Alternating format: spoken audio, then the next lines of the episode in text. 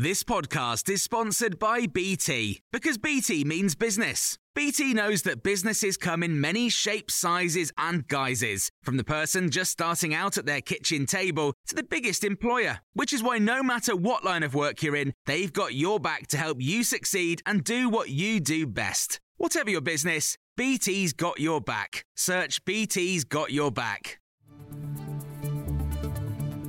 This is the Times afternoon briefing for Friday, the 23rd of February. Shamima Begum has lost her challenge over the removal of her UK citizenship. We unanimously dismiss the appeal.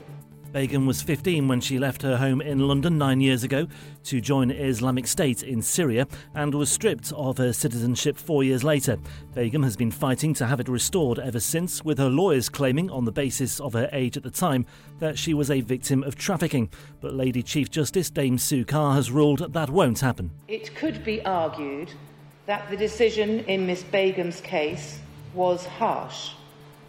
It could also be argued that Miss Begum is the author of her own misfortune. But it is not for this court to agree or disagree with either point of view. The serial killer Lucy Letby's bid to challenge her convictions will be considered by the Court of Appeal in April. Lawyers for Letby will ask senior judges for permission to bring an appeal against all her convictions, which is provisionally listed for the 25th of April. The Home Secretary James Cleverly has given his personal backing to the Commons Speaker Sir Lindsay Hoyle amid criticism of his handling of the Gaza ceasefire debate.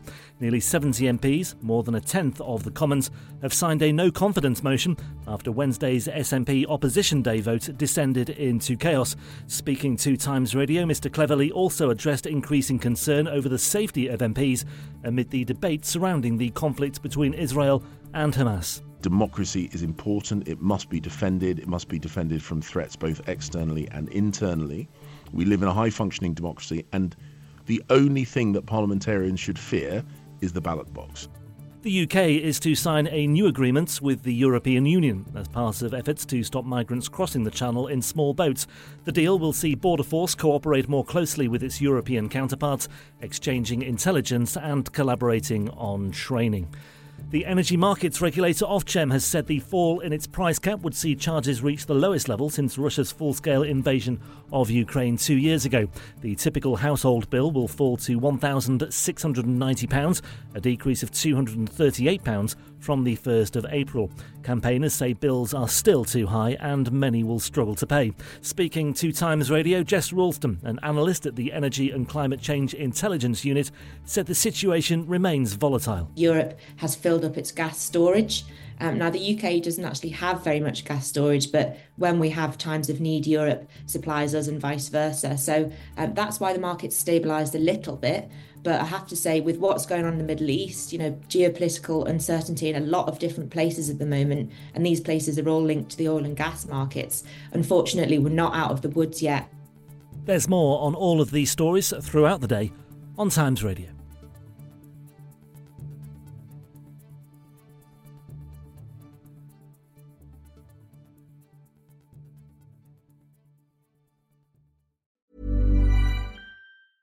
Even when we're on a budget, we still deserve nice things. Quince is a place to scoop up stunning high end goods for 50 to 80% less than similar brands. They have buttery soft cashmere sweaters starting at $50, luxurious Italian leather bags, and so much more. Plus, Quince only works with factories that use safe, ethical, and responsible manufacturing. Get the high-end goods you'll love without the high price tag with Quince. Go to quince.com/style for free shipping and 365-day returns.